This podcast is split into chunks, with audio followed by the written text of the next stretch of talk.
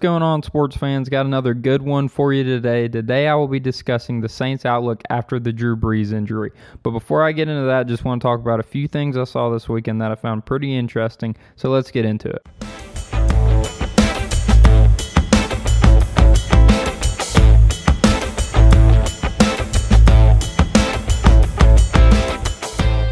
So the first thing I want to get into is the Dolphins are for real. They go in they go and beat the Chargers 29-21. They're on a 5-game win streak. The offense is clicking with Tua at quarterback. The defense and special teams are continuing to show out. And if they can beat Denver this week, they will have the same record as Buffalo going into week 12, which is huge for them because like I said last week they played Buffalo the last game of the season, and now that they will have the same record as Buffalo if they can beat Denver this this coming week, which I think they will do without a problem, then that game will likely be the determining factor of who wins the division and who gets a home playoff game. And for Miami to go from how bad they were last year to getting a home playoff game this year is a huge jump, and not to mention that they have two really good they've they got the Houston they got Houston's first and second round draft picks but I know I went into this last week so I'm not going to go into too much detail but I'm just really excited to see what this Miami team can do and I think every week they're just inching closer and closer to winning that division. Another thing I want to talk about is the Seahawks. The Seahawks struggles continue. Everyone had them as a heavy favorite going into the season. Um, even after the first couple weeks of the season, we everyone thought um, Russell Wilson was a shoe in for the MVP, but we soon found out that that was not the case. Um, Russell Wilson has struggled in three of the past four games, and you know, for if you're a Seattle fan, you were feeling really good after five weeks. You were five and zero. Then your team went out and they addressed the pass rush issues you had by trading for Carlos Dunlap, but then you dropped three of the last four um, and all three of those games had something in common. Russell Wilson was not playing like an MVP candidate. In years past, the Seahawks were very reliant on their defense, and Russell Wilson, while still an amazing player, didn't have to do as much, or they weren't as reliant on him. But now that whole team is relying on the offense. Russell Wilson obviously being the main part of that offense.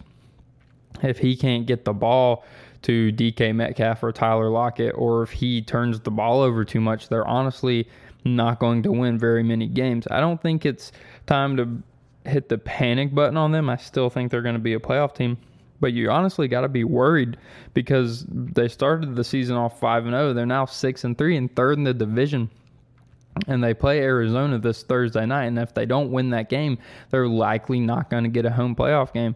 So if you're a Seattle fan, you're really worried and you're just hoping Russell Wilson can get back to his old ways this Thursday and get you guys back in the first place in the division and hopefully secure a home playoff game because I mean they're not out of the hunt for a number one seed yet. But if they continue, if Russell Wilson continues to struggle like this, they will be and could end up playing the number two seed the first week. So really concerned for the Seahawks. Another thing is the Steelers moved. And I know a lot of people have been hating on them because of who they've played, but you can only play the opponent the opponent in front of you, and they've outplayed every opponent in front of them. A lot of people have been hating on them because of how close they played the Dallas Cowboys that one game, but I think that was just the Steelers underestimating the Cowboys. You know, we see it all the time, big upsets in the NFL because these are professional teams. There's not that big of a skill gap. And especially if a team like the Steelers is riding high after being 7 and 0 going against an awful Cowboys team that's riddled with injuries, you know, they expect to go blow them out. It ended up being a close game, but that doesn't matter. They got the win, and that's the only thing that does matter. I'm not sure if they're as good as their record says, like if they are the caliber of a 9 and 0 team, but we'll really see how good they are when they play the Ravens on Thanksgiving and the Bills week 14. I think they're a really good team, but I'm not sure if they're a Super Bowl winning caliber team, especially with the Chiefs. Just the Chiefs are so good. And I think the only way you can beat the Chiefs is to hold on to that ball long. Talked about it in previous episodes. You got to control time of possession. And I don't know that the Steelers are equipped enough to do that, but I think it would definitely be a really good game to watch. And then the last thing I want to address before getting into the Saints situation is how about DeAndre Hopkins? What an incredible catch by him. He continues to make Bill O'Brien look like an idiot. Kyler Murray rolls out to the left, just throws up a prayer, and DeAndre Hopkins comes out of triple coverage to answer Kyler Murray's prayer. It's just what an amazing catch. We'll see it on highlight reels for years to come. I mean, DeAndre Hopkins is proving he's the best receiver in this league. I know there's been a lot of talk about um, Davante Adams and Julio Jones, but I think D Hop is the best receiver in the league. No, no hate on the other guys; they're phenomenal receivers too. But I think no one does it quite like D Hop. So let's get into our main focus of today. Are the Saints in trouble without Brees? I think the answer is yes. Drew Brees left the game after a big hit from Kentavius Street in the second quarter. Um, it was called a roughing the passer penalty. I'm not sure if it was. That's for a later episode. I'm so tired of seeing these big hits on quarterbacks being called roughing the passer penalties, especially when half of them don't look like it's anything illegal. I get it's the NFL trying to protect their money makers, their their franchise guys. Like obviously they make the most money off their quarterbacks, and when a Drew Brees type player isn't in the game because he got hurt from getting hit so hard, then revenue, viewers, all that goes down. But let let the defense play. Like if he would have hit him in the knees, I get it. If he would have hit him like with the crown of his helmet, I get it, but it kind of looked like he just hit him in the chest. And there's been multiple hits like that that got called roughing the passer penalties. And I just wish they'd let these defensive players, when they earn it, because they don't get that many hits on quarterbacks nowadays. And half the time when they do, they're penalties. I wish when they did get free rushes like that, that they wouldn't penalize the players for just making a football play. That's a football play.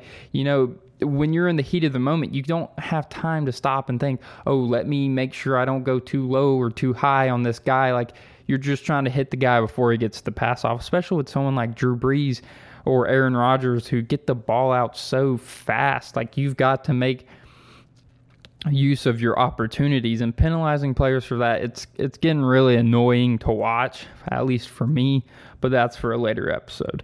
Um, drew brees did stay in the game after the hit um, but we didn't see him after halftime. He suffered multiple rib fractures on both sides and a collapsed lung on the right side. The these were compounding injuries from the week prior and this last week um, Brees will be out for at least one week, but the timetable is kind of murky. We don't really know when he'll be back. Um, the Saints offense saw a very noticeable decline after Brees was replaced by Jameis Winston and Taysom Hill. And they only scored 10 points after halftime, which when was when Drew Brees came out. Seven of those coming off of a muff punt by um, San Fran that ended up putting the Saints on San Fran's 22 yard line. Then Alvin Kamara ran the ball in. Um, so it's definitely something the Saints need to worry about. Their schedule going forward isn't the toughest schedule, but also these are good enough teams that can beat you if you don't show up. Jameis Winston didn't look great, although he only passed the ball 10 times. He finished 6 for 10, 63 yards, no touchdowns, no interceptions. And I think if they can get Jameis Winston into a rhythm and he doesn't turn the ball over, I think they'll be fine in these next couple of games. One thing I didn't like, and it's something that I saw in the last game, was I felt that they were pulling Jameis Winston out of the game too often to put Taysom Hill in the game to run some type of quarterback draw or some like trick play. I think, especially with Jameis, who hasn't seen an NFL field in so long like obviously practice is completely different than a game. You kind of need to get him into a rhythm. I think Jameis Winston is a pretty good quarterback. He definitely looks in a lot better shape than he did in Tampa.